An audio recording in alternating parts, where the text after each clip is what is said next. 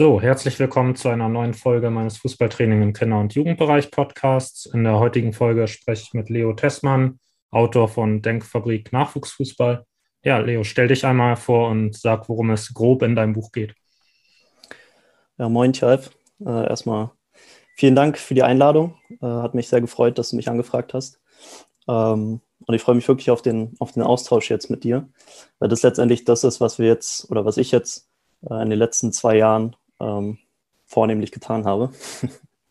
ähm, ich versuche mich mal kurz in der Kurzfassung äh, vorzustellen, weil viel wichtiger als das, was ich bin oder wer ich bin, ist ja eigentlich das, was ich sage äh, oder zu sagen habe. Ähm, zumindest hoffe ich das.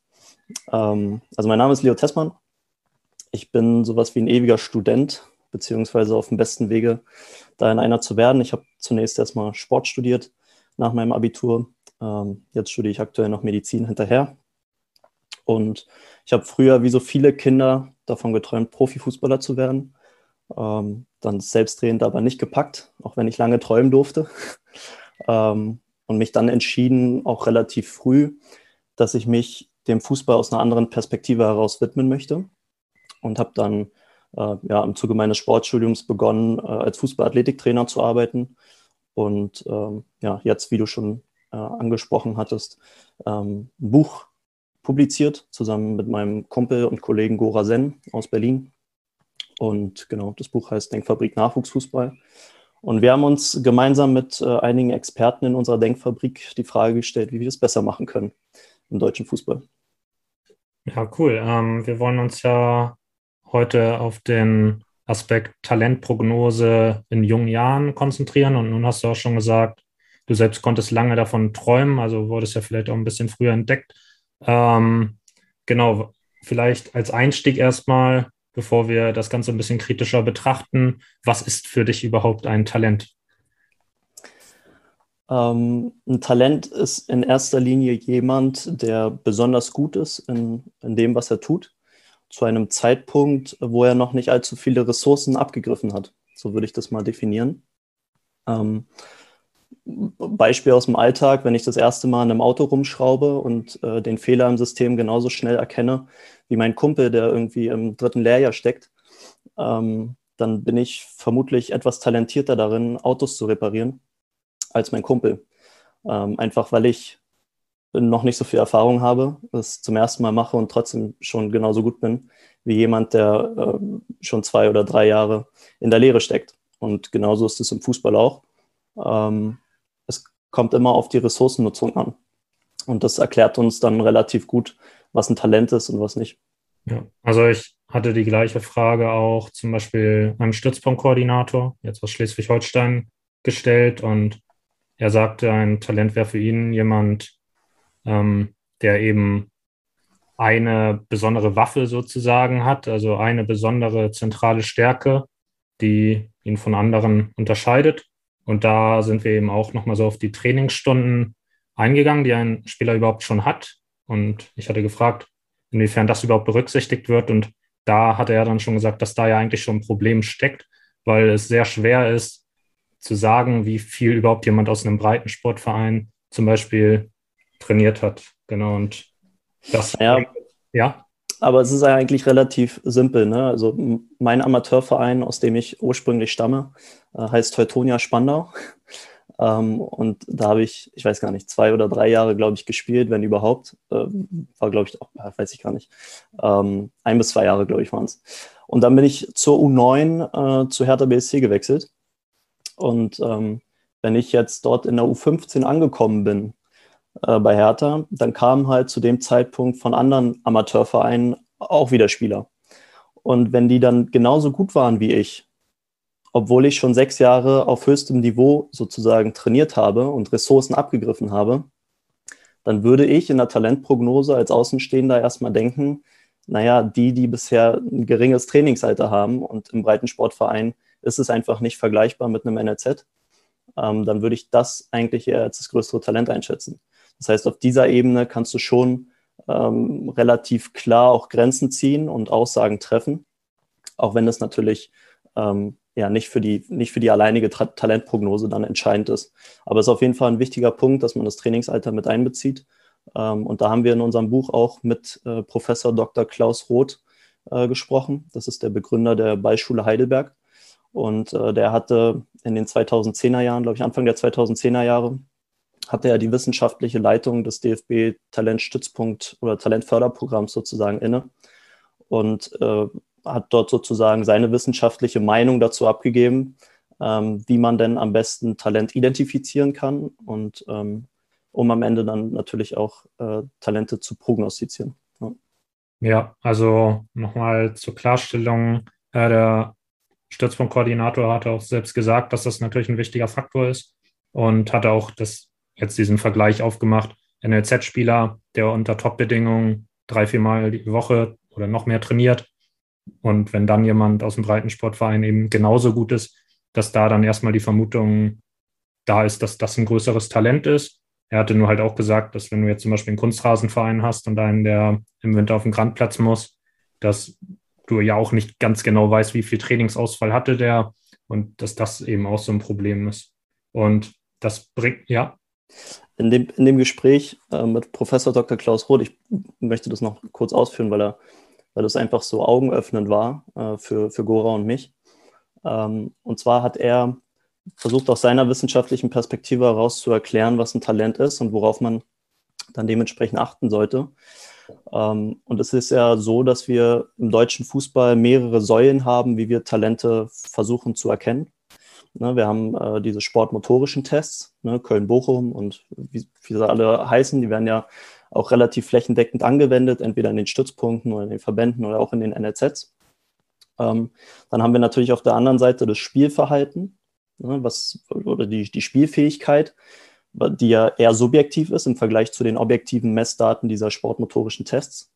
Und wenn wir diese Ergebnisse in Relation mit dem Trainingsalter setzen, dann kommen wir relativ schnell zu der Erkenntnis, dass wir nach den Talenten suchen müssen, die ein gutes Spielverhalten haben, aber in den sportmotorischen Tests noch nicht so gut abschneiden. Und das ist zwar ein bisschen paradox, wenn man sich das erstmal so, so anhört und durch den Kopf gehen lässt, aber dahinter steckt Folgendes. Wenn man ein gewisses Trainingsalter erreicht hat, dann ist man in diesen objektiven Tests richtig gut, beziehungsweise man hat ein gewisses Niveau erreicht. Das heißt, dort werden trainierbare Fertigkeiten abgefragt. Und je länger ich auf einem höheren Niveau trainiere, desto besser werde ich natürlich darin. Und wenn wir jetzt zwei U12-Spieler uns zum Beispiel angucken und die haben beide die gleiche Spielnote von uns bekommen, die gleiche Note der Spielfähigkeit, dann wählen wir eigentlich eher das Talent aus, Stand jetzt, das in den objektiven Testdaten sozusagen bessere Ergebnisse liefert. Aber wir müssen eher nach dem Talent Ausschau halten, was bei den objektiven Messdaten schlechtere Ergebnisse liefert. Ähm, weil das bedeutet, dass das, kein hohes, dass das Kind kein hohes Trainingsalter in der Regel hat ähm, und noch nicht so viele Ressourcen abgegriffen hat und trotzdem das gleiche Spielniveau hat wie jemand, der dort total gut abschneidet. Das fand ich äh, super interessant und zwar eine, eine ziemlich lehrreiche Erkenntnis ähm, auch für unser Buch. Ja, also gerade wenn man bedenkt, also diese Frage, was ist ein Talent, habe ich natürlich schon vielen Gästen gestellt und ein Begriff, der halt immer wieder auftaucht, auch so bei der Recherche, ist eigentlich ähm, ja Bewegungstalent und das wird ja in diese Richtung sportmotorische Tests auch wieder gehen. Mhm. Dann würde das nach der Logik ja jetzt eigentlich der falsche Weg sein? Nee, also, das, das, das heißt es nicht. Ne? Wir halten natürlich weiterhin Ausschau nach Bewegungstalenten. Aber wenn wir ähm, uns diese objektiven Tests angucken, vielleicht war dieser Überbegriff sportmotorische Tests dann der, der falsche gewählte von mir. Ähm, aber wenn man sich die Stützpunkttests anguckt, ähm, dann messen wir ja auch sowas oder testen wir sowas wie Jonglieren, ähm, und vielleicht ist bei der einen oder anderen Testbatterie auch noch die äh, Stärke oder Härte des Torschusses dabei. Und ähm, irgendwie Passspiel wird kontrolliert und so. Ähm, und das sind halt alles Fertigkeiten, die relativ gut trainierbar sind. Ne? das soll jetzt nicht heißen, dass wir äh, nur noch die auswählen sollen, die, die gar nicht sich bewegen können, so um Gottes Willen. Äh, das sind dann schon die größeren Talente. Aber zumindest sollten wir das immer in Relation setzen zu dem, was eigentlich in der Vergangenheit passiert ist. Deswegen ist keine gute Talentidentifikation möglich, ohne das Trainingsalter mit einzubeziehen. Also wenn ich nichts über das Trainingsalter weiß, kann ich nicht äh, Auskunft darüber geben, was, was für ein Talent ich vor mir stehen habe.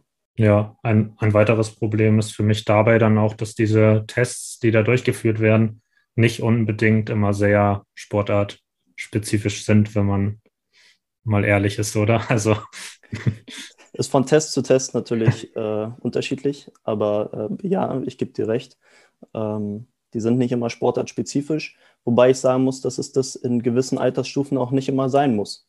Ja, ne, ähm, als erstes sollte man schon einen Athlet aus dem, aus dem Kind machen, in dem Sinne, dass es einfach eine gute Koordination hat, äh, ein gutes Spielverhalten einfach allgemein, gar nicht nur auf Fußball bezogen. Ähm, das ist ja auch der Ansatz der Beispiele Heidelberg, äh, die ich äh, jedem Hörer hier äh, nur wärmstens empfehlen kann. Ähm, und ja. Okay. Ähm, genau, und dann stellt sich halt die Frage, wir haben jetzt schon darüber gesprochen, dass es, also dass das Trainingsalter wichtig ist und dieser ganze Komplex Talentprognose, da stellt sich ja auch die Frage, ab wann kann man so ein Talent dann überhaupt erkennen? Also, und dann vielleicht auch nochmal als weitere Frage, wenn jetzt jemand ein höheres Trainingsalter hat, ja, also leid, leidet er dann quasi in der Sichtung darunter, ne? Also. Ähm, man muss unterscheiden zwischen Shouting Talents ähm, und, und Whispering Talents zum Beispiel. Ähm, kurz zum Verständnis, Shouting Talent. In meinem Jahrgang zum Beispiel war ein Timo Werner, äh, der von Anfang an einfach super gut war. Also als ich in der U9 bei Hertha gespielt habe, hat er auch schon beim VfB Stuttgart gespielt. Und der hat auch relativ schnell, dann ist er schon ein Jahrgang immer, immer hochgegangen und hat dann bei den ein Jahr Älteren gespielt. Und der war von Anfang an einfach, einfach richtig gut und gehörte immer zu den Top 3, Top 5 Spielern des Jahrgangs deutschlandweit. Und ähm, da ist es natürlich dann anders zu bewerten, wenn der gute Testergebnisse liefert äh, bei diesen objektiven Tests ähm, als wenn das jetzt in einer anderen Konstellation wäre. Das heißt, wir müssen dann schon verschiedene Typen von Talenten auch unterscheiden ähm, und können da keine pauschalen Aussagen treffen. Ne? Talentidentifikation findet grundlegend zu jedem Zeitpunkt der Entwicklung statt. Und äh, das ist auch okay so. Dagegen können wir uns gar nicht wehren, ne? weil Homo sapiens, äh, sobald Homo sapiens etwas sieht, ähm, muss es das auch bewerten. Ne? Also es geht nicht, dass wir an einem, an einem Baum vorbeilaufen und einfach nur den Baum sehen. In, unserer, in unserem Kopf findet direkt irgendwie die Bewertung statt, okay, das ist ein schöner Baum, aber es ist ein hässlicher Baum. Gefällt mir oder gefällt mir nicht. Das heißt, wir können uns gar nicht dagegen wehren, auch wenn wir jetzt U8-Trainer sind und äh, uns sagen, ich will jetzt nicht äh, mir zumaßen oder mir anmaßen, ähm, darüber zu entscheiden, ob das ein Talent ist oder nicht. Ich für mich werde auf jeden Fall irgendwie ähm, ja, beurteilen, und ähm, das ist einfach die Art und Weise, wie wir mit der Komplexität der Welt irgendwie umgehen als Menschen. Ne? Wir müssen kategorisieren, wir müssen in Schubladen denken, ähm, weil das einfach energieeffizienter ist für unser Gehirn. Ähm, und dementsprechend sollten wir uns auch nicht gegen wehren. Wichtig ist, dass das Spektrum der beurteilten Talentkriterien mit zunehmendem Alter dementsprechend auch zunimmt. Ne? Am Anfang reicht vielleicht aus, subjektiv zu beurteilen, der Junge oder das Mädchen richtig gut kicken kann. Ähm, aber je älter der Junge oder das Mädchen wird ähm, und je wichtiger die zu treffenden Entscheidungen werden, desto mehr Variablen und Kriterien müssen wir auf jeden Fall berücksichtigen. Das ist halt ein entscheidender Punkt. Du sagst jetzt schon, wir können uns da nicht so richtig gegen wehren, dass wir beurteilen. Ähm, aber ab wann sollte es für dich sowas wie ein NLZ überhaupt geben? Wenn wir eh schon sagen, also in jungen Jahren ein Talent zu erkennen, ist eh schon etwas Schwieriges.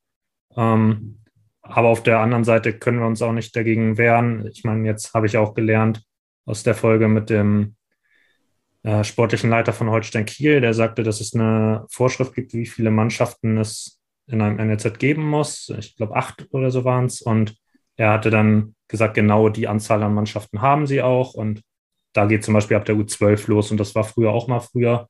Und er meint, die Sinnhaftigkeit kann man diskutieren, aber er meinte, wenn man das macht, dann sollte man es seiner Meinung nach, ist ja auch richtig so, bestmöglich machen, die Talente dazu fördern in dem Alter. Genau, und deshalb geht es da ab der U12 los. Sie haben halt genau diese also erfüllen diese Anforderungen, die sie halt erfüllen müssen. Genau. Genau, da geht ja halt auch der Trend hin. Ne? Also, äh, wie gesagt, dass jetzt jemand wie ich zu U9 zu einem NLZ wechselt, das äh, hat inzwischen schon Seltenheitswert, weil einfach die meisten NLZs nicht mehr diese ganz jungen Mannschaften haben. Ähm, und das ist auch eine, eine, gute Entwicklung, wie ich finde. Du musst halt nur aufpassen, dass du es dann nicht verschläfst, ähm, die Kinder aus dem Umland dementsprechend zu fördern. Ne? Also du kannst jetzt nicht als Holstein Kiel erst in der U12 anfangen, ähm, irgendwie eine eigene Mannschaft aufzubauen und aber in den, in den Jahren zuvor, also U9, U10, U11-Bereich, irgendwie nichts mit der Talentförderung äh, dann in Schleswig-Holstein zu tun haben. Das funktioniert nicht ähm, und das machen die Vereine dementsprechend auch nicht. Ne? Also keine Mannschaft meldet äh, ihre U8, U9, U10 aus alten Zeiten ab, ohne dafür auch eine Lösung zu haben, wie man trotzdem mit den Kindern ähm, dann in Anführungsstrichen arbeiten kann ähm, und sie dementsprechend fördern kann. Äh, ich finde find diesen Trend gut. Ähm, ich halte es für richtig, dass es ein NLZ nicht vor der U11, U12 gibt.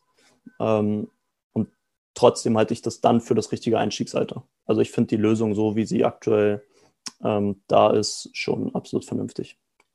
Was du schon angesprochen hast mit der, also dass man trotzdem fördert vorab, das findet ja auch bei Holstein jetzt konkret zum Beispiel mit dem Perspektivkader statt, aus dem dann ja auch Spieler für die NLZ-Mannschaft ausgewählt werden.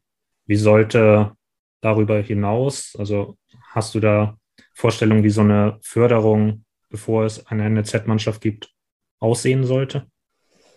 Ein Wort, polysportiv. Ähm, polysportiv. Wir haben immer weniger Bewegung bei unseren Kindern. Also unsere Kinder bewegen sich immer weniger. Das hat verschiedenste, verschiedenste Ursachen. Ähm, aber es ist so. Das ist wissenschaftlich belegt.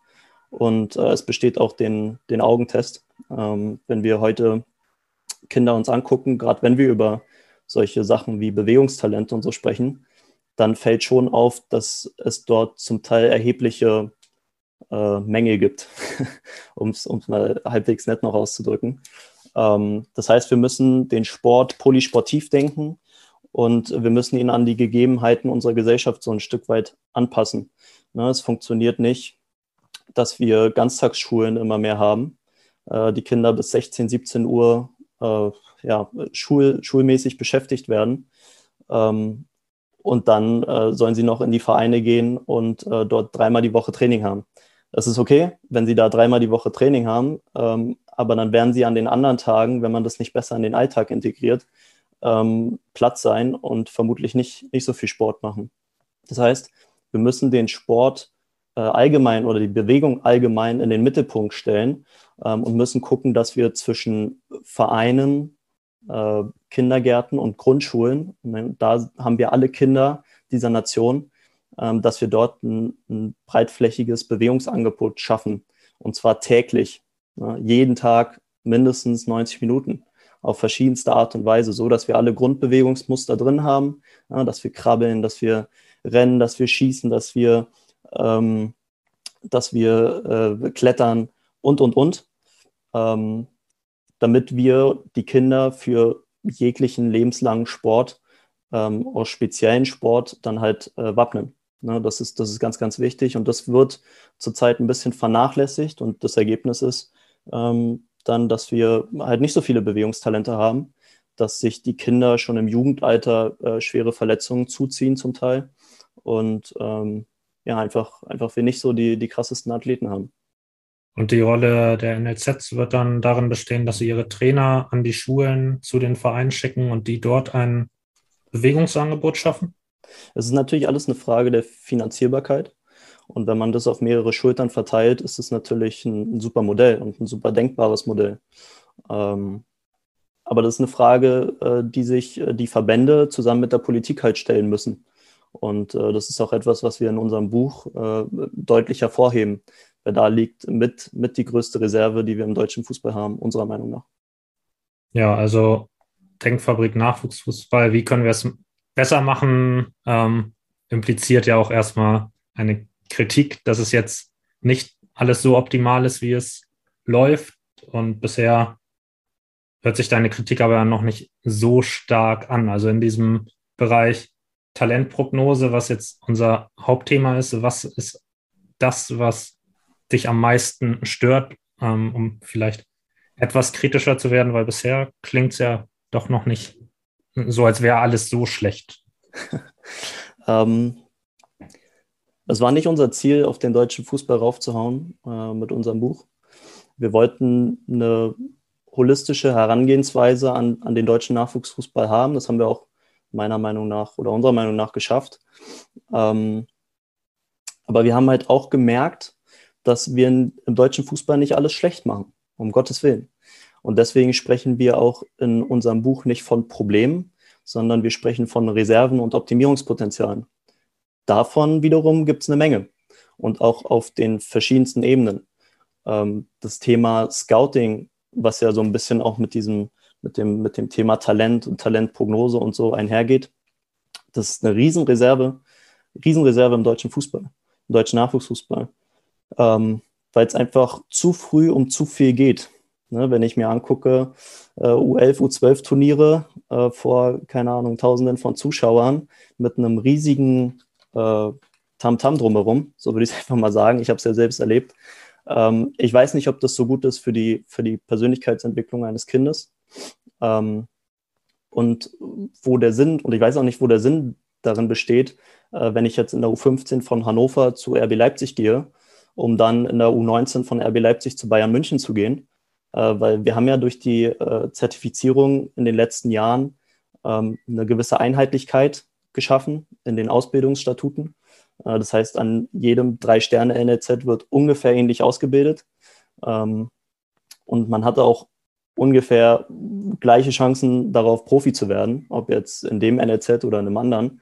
Ähm, und das Einzige, was durch diese Wechsel halt äh, passiert, ist eine gewisse Dynamik zu schaffen. Eine gewisse Dynamik um die eigene Person, Sichtbarkeit, äh, Bekanntheit. Ähm, und das sind alles Dinge, die, die in dem Alter nicht dazu führen, unserer Meinung nach oder meiner Meinung nach, ähm, dass wir, ähm, dass sie dann bessere Fußballspieler werden. Ähm, und wenn wir uns halt angucken, was ein Talent ist, ähm, dann habe ich das Gefühl, dass wir da nicht unbedingt immer ein klares Bild davon haben.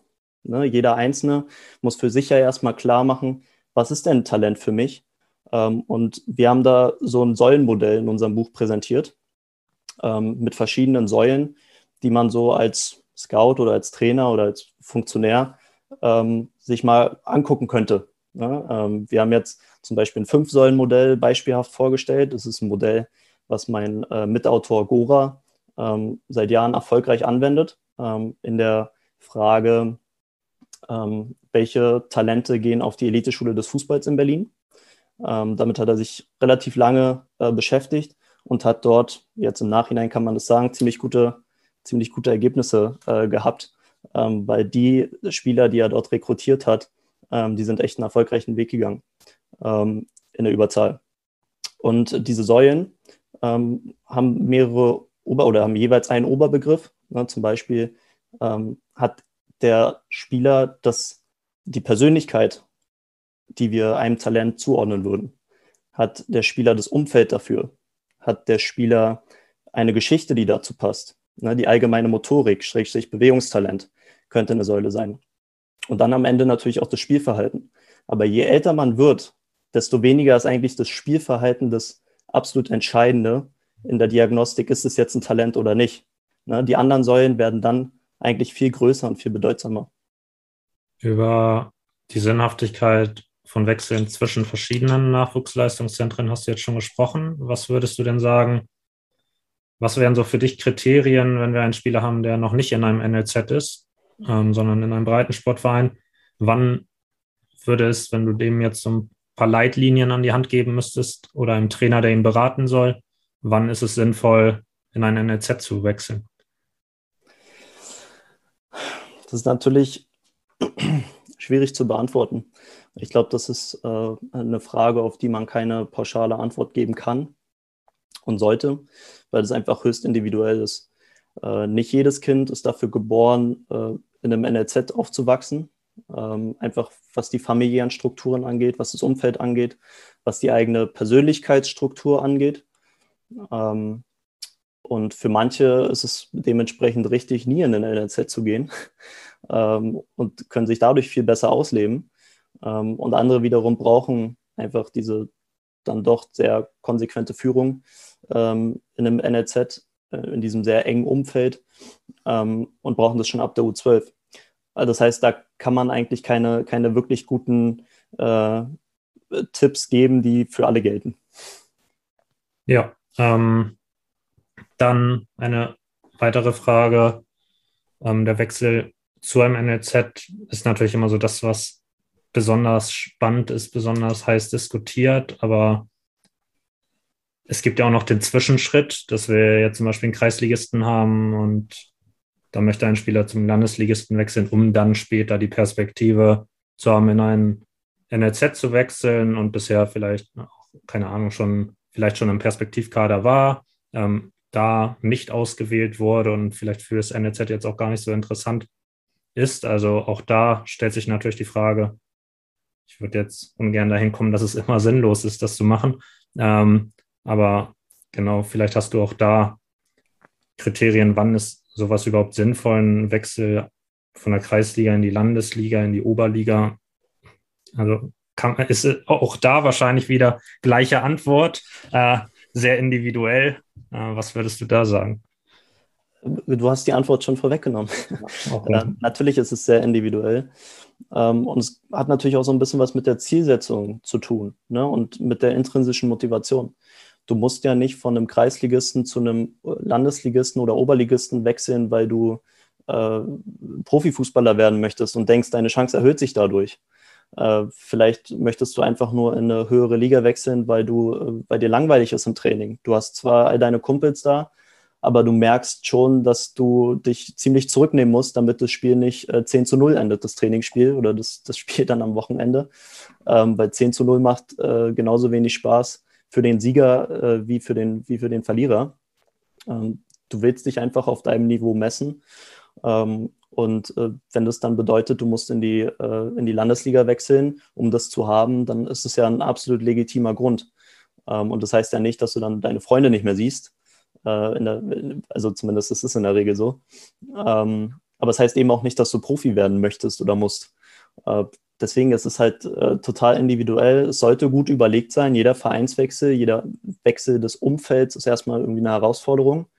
Ähm, auf, ich sag mal, auf dieser Amateurebene ist es, glaube ich, noch überschaubarer, als wenn ich jetzt äh, aus Berlin in einem NLZ, also aus, aus einem NLZ aus Berlin, äh, zu einem NLZ in, äh, weiß nicht, Dortmund gehe oder so. Ja. Ähm, das ist noch ein viel größerer Sprung, einfach auch schon von der, von der Distanz. Ähm, aber auch halt, weil, weil du halt viel weiter weg bist von der Familie, von deinem Umfeld ähm, und du auf neue Herausforderungen triffst. Und manche können mit diesen Herausforderungen super umgehen ähm, und manche eben nicht. Ne? Ja, also fände ich auch wichtig, ähm, tatsächlich das hervorzuheben, wie individuell das ist. Ja. Und umso wichtiger ist halt eben dieses Säulenmodell, dass du äh, jeden Spieler dass du nicht nur den Spieler sozusagen beurteilst, sondern auch den Mensch dahinter und seine Geschichte und sein Umfeld beurteilst. Das sind alles so unheimlich wichtige Punkte, ähm, die wir spätestens, wenn es dann um äh, wegweisende Entscheidungen geht, mit einbeziehen müssen. Ne? Also äh, da rede ich jetzt nicht davon, ob der jetzt von, äh, von, einem, von einem Landesligisten zu einem Oberligisten geht oder so. Ne? Da geht es dann darum, gehe ich von einem Amateurverein in den NLZ ähm, gehe ich auf eine Eliteschule des Fußballs, was auch nochmal ein Riesenschritt ist. Ähm, und auch in der Frage, wird jetzt dieser NLZ-Spieler Nationalspieler, Jugendnationalspieler? Das sind halt alles Punkte, die müssen äh, ja, sehr, sehr gut durchdacht sein und da müssen wir so viele Variablen und Talentkriterien wie möglich ähm, uns zunutze machen und sie beurteilen. Ja, ähm, genau. Auch dass man eben sagt, was ist überhaupt die Zielstellung? Möchte ich das überhaupt als Zwischenschritt haben oder möchte ich einfach nur in einer höheren Spielklasse spielen? Da ist dann ja auch nicht Spielklasse gleich Spielklasse. Du kannst ja auch tatsächlich in der Kreisliga einen sehr guten Trainer haben und in der Landesliga im Vergleich dazu kann er vielleicht fachlich gar nicht so gut sein, aber hat halt die entsprechenden Spieler und spielt deshalb da. Dann gibt es natürlich auch in der Landesliga, also weiß ich nicht, Mannschaften einem Torverhältnis von 5 zu 95 oder so, da ist dann der, okay, dann Glückwunsch, dass du in der Landesliga spielst, aber ob das jetzt sein muss, ist dann auch die Frage. Genau, also da ein bisschen differenzierter ranzugehen und sich nicht nur, also nicht nur auf Namen der Spielklasse zu gucken oder auch dieses Argument, weiß ich nicht, ein Oberligist hat vielleicht die besseren Kontakte. Das muss tatsächlich auch gar nicht sein. Also ein Kreisligist kann einen genauso in den Perspektivkader oder in den DFB-Stützpunkt bringen. Ähm, genau, aber das finde ich auf jeden Fall sehr gut, diesen individuellen Ansatz und da dann halt auch spielerzentriert zu beraten und nicht Spieler auf Krampf einfach nur halten zu möchten, sondern es gibt eben auch Spieler, für die ist der Wechsel sinnvoll. Genau. Nicht nur spielerzentriert, sondern menschzentriert. Ne, was macht es nicht mit dem Spieler, sondern was macht es mit dem Kind? Ja. Ähm, das ist, glaube ich, die viel wichtigere Frage noch. Ja, genau. Also auch, äh, du spielst jetzt wahrscheinlich nicht auf so Sachen wie das Schulische an, dass das eben auch noch parallel läuft. Ähm, genau. Und manche würden wohl charakterlich einfach in einem NLZ untergehen, während andere, weiß ich nicht, so stressresistent sind, die denken sich dabei nichts. Also, ja. Korrekt. Genau. Ähm, ja, also tatsächlich bin ich jetzt so ein bisschen am Überlegen ähm, mit der nächsten Frage, weil also vielleicht kannst du ja noch mal sagen, was hast du, also inwiefern bist du in, gehst du in dein Buch auf diesen Themenkomplex Talentprognose noch ein in Bezug auf etwas, was wir noch nicht besprochen haben, dass wir das vielleicht mal als Anhaltspunkt noch nehmen? Ähm, naja, diese, diese ganze Thematik rund um Scouting, rund um Spielerberater, das nimmt schon noch einen ganz, ganz guten Teil in unserem Buch ein. Ähm, ich nutze das jetzt auch einfach mal kurz als, als Chance, um unsere generelle Herangehensweise an das Buch ähm, irgendwie darzustellen. Ähm, ich meine, der Titel verrät es eigentlich schon. Ne? Denkfabrik Nachwuchsfußball, wie können wir es besser machen? In dem Titel steckt das ganze Buch, wenn man so will. Ähm, Gora und ich gründeten eine Denkfabrik, ähm, weil wir sind äh, Teamplayer. Es war von Anfang an klar, dass wir das äh, weder so alleine für uns machen könnten, äh, noch dass das zu zweit ähm, so auf diese Art und Weise passieren könnte. Das heißt, wir haben uns gedacht, okay, wir wollen das möglichst holistisch ran, wir wollen möglichst holistisch rangehen, äh, eine ganzheitliche Sicht auf die Dinge nehmen. Also müssen wir auch Leute ähm, dazu befragen, ähm, die aus den verschiedensten Bereichen des Fußballs kommen. Und so gründeten wir dann eine Denkfabrik mit äh, verschiedensten Experten aus verschiedensten Bereichen des Fußballs. Das bedeutet, äh, wir haben äh, Amateurtrainer drin, wir haben äh, NLZ-Trainer, Funktionäre drin, wir haben U-Nationaltrainer, wir haben äh, Spezialtrainer, wie jetzt ein Torwarttrainer oder so, einen Sportpsychologen haben wir mit dabei. Ähm, wir haben auch die wissenschaftliche Seite, ne, einen Professor, der sich eben mit äh, Talenterkennung äh, ganz im Besonderen äh, auseinandergesetzt hat. Wir haben Manager, wir haben äh, auch einen Profitrainer mit Christian Streich drin ähm, und, und, und. Ja, und das war so ein bisschen die Herangehensweise, dass wir geguckt haben, zusammen mit den Experten, wie können wir es denn besser machen? Und es ging, wie gesagt, um das Wort wie und nicht, was können wir besser machen. Ähm, dementsprechend war nicht unser Ziel, einfach nur draufzuhauen auf den deutschen Fußball und zu sagen, das und das und das ist alles Kacke und das müssen wir neu machen und müssen wir anders machen, sondern äh, wir benennen Optimierungspotenziale, Reserven auf verschiedenen Ebenen und äh, versuchen dort auch äh, dann Lösungen mit an die Hand zu geben. Ja, und äh, am Ende ähm, sind wir der festen Überzeugung, dass davon jeder Trainer und Funktionär im deutschen Fußball auf allen Ebenen profitiert, weil es einfach zum Nachdenken anregt. Ne? Es ist nicht so, dass wir dort das Patentrezept haben, wie wir es besser machen können, aber wir geben zumindest ähm, ein paar, paar, paar, Stichwort, paar Stichworte und äh, regen dann die Synapsen der Leser an. Ähm, und ja, das war so ein bisschen ähm, unser Ziel. Und in diesem Bereich Talenterkennung ähm, reden wir natürlich über den sportwissenschaftlichen Talentbegriff. Ähm, wir reden über die Talentmatrix nach Rasmus Ankersen. Ähm, wir reden über Scouting, wir reden über Berater, über die generellen Dynamiken äh, in unserem Jugendfußball. Ähm, wir reden darüber, dass es zu früh um zu viel geht, was ähm, letztendlich ganz, ganz viele Auswirkungen äh, auch auf die Talentthematik hat, dass wir halt eher nach Reife selektieren äh, und nach Körperlichkeit und nicht so sehr nach anderen, anderen viel wichtigeren Dingen im Fußball. Und ähm, das kann man jetzt ganz, ganz schwer irgendwie noch auf so ein paar äh, Stichworte äh, verkürzen, weil es halt ein super komplexes Thema ist. Ja, also wenn wir vielleicht mal diesen holistischen Ansatz nehmen, du sagst, ihr habt euch jetzt mit verschiedensten Fachleuten ausgetauscht. Das ist ja tatsächlich auch das, was ich mit diesem Podcast mache und ich habe auch ein neues YouTube-Format in Planung, wo dann auch immer ein Experte ein Video aufnimmt zu einem bestimmten Thema. Also auch das geht ja wieder in die Richtung, wie bewertest du in dieser Hinsicht die Trainerausbildung? Denn wenn ich mir jetzt, keine Ahnung, nehmen wir mal die unterste Lizenzstufe, so eine C-Lizenz angucke, dann wird schon in der Regel darüber gesprochen, wie vermittel ich jetzt die Basistechniken, also alles so sehr, klar ist auch die unterste Lizenzstufe, aber ähm, ja, also sehr fußballspezifisch vielleicht ähm, und ja, sehr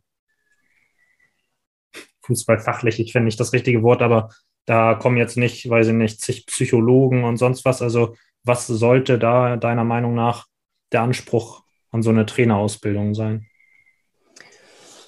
Erstmal finde ich, dass die äh, Veränderungen in der, in der Trainerausbildung, ähm, die wir jetzt im deutschen Fußball so nach und nach angehen, dass das ein guter Schritt ist. Ne? Also es bezieht sich ja eher auf den Spitzenbereich. Ne? Es gibt jetzt in Zukunft oder ist ja auch schon, äh, läuft gerade der erste Lehrgang, ähm, quasi ein, Fußballlehrer-Nachwuchs. Ne? Ähm, es gibt äh, verschiedene Abstufungen noch und die Inhalte wurden, wurden stark überarbeitet und das sind alles Dinge, die, ähm, die ich total begrüße. Ähm, und ich glaube tatsächlich, dass die größten Reserven in den untersten Lizenzstufen liegen. Ähm, in, den, in der C-Lizenz, in der B-Lizenz, also alles das, was noch so auf Landesverbandsebene stattfindet, ähm, weil man gefühlt ähm, kein oder das Curriculum schon länger nicht mehr überarbeitet hat. Ähm, sagen wir mal so. Und was in diesen Lizenzstufen für mich am wichtigsten ist, ist erstmal das Verständnis wer bin ich und wer möchte ich als Trainer sein. Ähm, und dass wir den Menschen darin bewusst machen, dass sie mindestens genauso viel Coach sein müssen, wie sie Trainer sein wollen in ihrer Funktion als Trainer. Und um das den Leuten klarer zu machen, ähm, preschen wir auch in unserem Buch mit einer Forderung äh, heraus, wo wir sagen, okay, wir sollten den Trainer in Deutschland nicht mehr Trainer nennen, sondern wir sollten ihn Coach nennen, weil es viel besser irgendwie die Aufgabengebiete ähm, desjenigen beschreibt, der in der Funktion des Stand jetzt Trainers ist. Ähm, das ist der eine Punkt, was in den untersten Lizenzstufen äh, meiner Meinung nach äh, ein riesen, riesen Optimierungspotenzial darstellt. Und ein anderer Punkt ist das Implementieren einer einheitlichen Sichtweise auf den Fußball, eine einheitliche Spieltheorie, eine einheitliche Fußballtheorie. Worauf gucken wir eigentlich? Ähm, wie sieht, also das Vierphasen-Spielmodell ist zum Beispiel ein solches Modell, was eine Einheitlichkeit bietet. Ne? Ein dreigliedriger Aktionszyklus, bestehend aus äh, Kommunikation, Entscheidung treffen, Entscheidung ausführen. Solche Punkte, Charakteristiken einer Fußballaktion und, und, und. Ähm, am Ende einer jeden Ausbildung muss der Trainer eigentlich rausgehen und wissen, wie er auf das Spiel zu gucken hat. Und da darf er nicht alleine gelassen werden. Und Stand jetzt ist es zumindest in diesen Lizenzstufen häufig noch so, ähm, dass wir sehr, sehr oberflächlich nur an das Spiel rangehen und äh, die Subjektivität des Fußballs befeuert wird ähm, in Momenten, wo wir eigentlich mehr Objektivität brauchen. Nun hast du die Unterscheidung Trainer und Coach aufgemacht. Vielleicht nochmal für die Zuhörer, die sich noch nichts darunter vorstellen können, was ist jetzt genau der Unterschied zwischen einem Trainer und einem Coach? Ein Trainer ist, äh, oder die, die Aufgaben, der Aufgabenbereich des Trainers, ähm, den könnte man eigentlich auch ganz gut mit dem Begriff Übungsleiter definieren. Ähm, ein Trainer macht sich Gedanken um die Aufstellung der Mannschaft und macht sich Gedanken, äh, wie er so am, oder welche Übung am besten zu, seinem, zu seinen Zielen passt. Ähm, das heißt, da reden wir eigentlich komplett nur über Fußball. Und wenn wir über einen Coach reden, dann fallen da noch ganz viele andere Bereiche mit rein, ähm, zum Beispiel der Bereich der Pädagogik. Ne? Also wie führe ich eine Mannschaft? Äh, wie gehe ich mit, meiner, mit meinen Spielern um? Ne? Und zwar ähm, nicht so, dass es einfach nur irgendwie, dass es Spielermaterial ist, ne, was ja auch häufig in den Mund genommen wird, dieses Wort, sondern dass wir mit Subjekten arbeiten, nicht mit Objekten. Ähm, das kommt äh, unserer Meinung nach häufig noch zu kurz, weil es eben nicht im Mittelpunkt steht. Ähm, aber das ist eigentlich der Kernbereich des Trainers, beziehungsweise des, wir sollten ihn Coach nennen. ja, jetzt, jetzt hast du auch schon Subjekt und Objekt gesagt. Da kann ich auch nochmal auf einen Ausschnitt aus meinem Gespräch mit Dr. Gerald Hüther verweisen. Ähm, da ist leider bei der Aufnahme tatsächlich etwas schiefgegangen, sodass nicht die ganze Aufnahme drauf war, aber tatsächlich das, was wir am Ende raufbekommen haben, das ist genau das. Genau darüber spricht er da, ähm, über diese Unterscheidung Subjekt-Objekt. Deshalb da vielleicht nochmal reinhören und dann von, ja. Und ein Satz, den wir im Rahmen eines Gesetzes irgendwie betrachten sollen, den haben wir aus einem TED-Talk TED -Talk, äh, gezogen von äh, einer Pädagogin aus Amerika, die gesagt hat, Kids don't learn from people they don't like.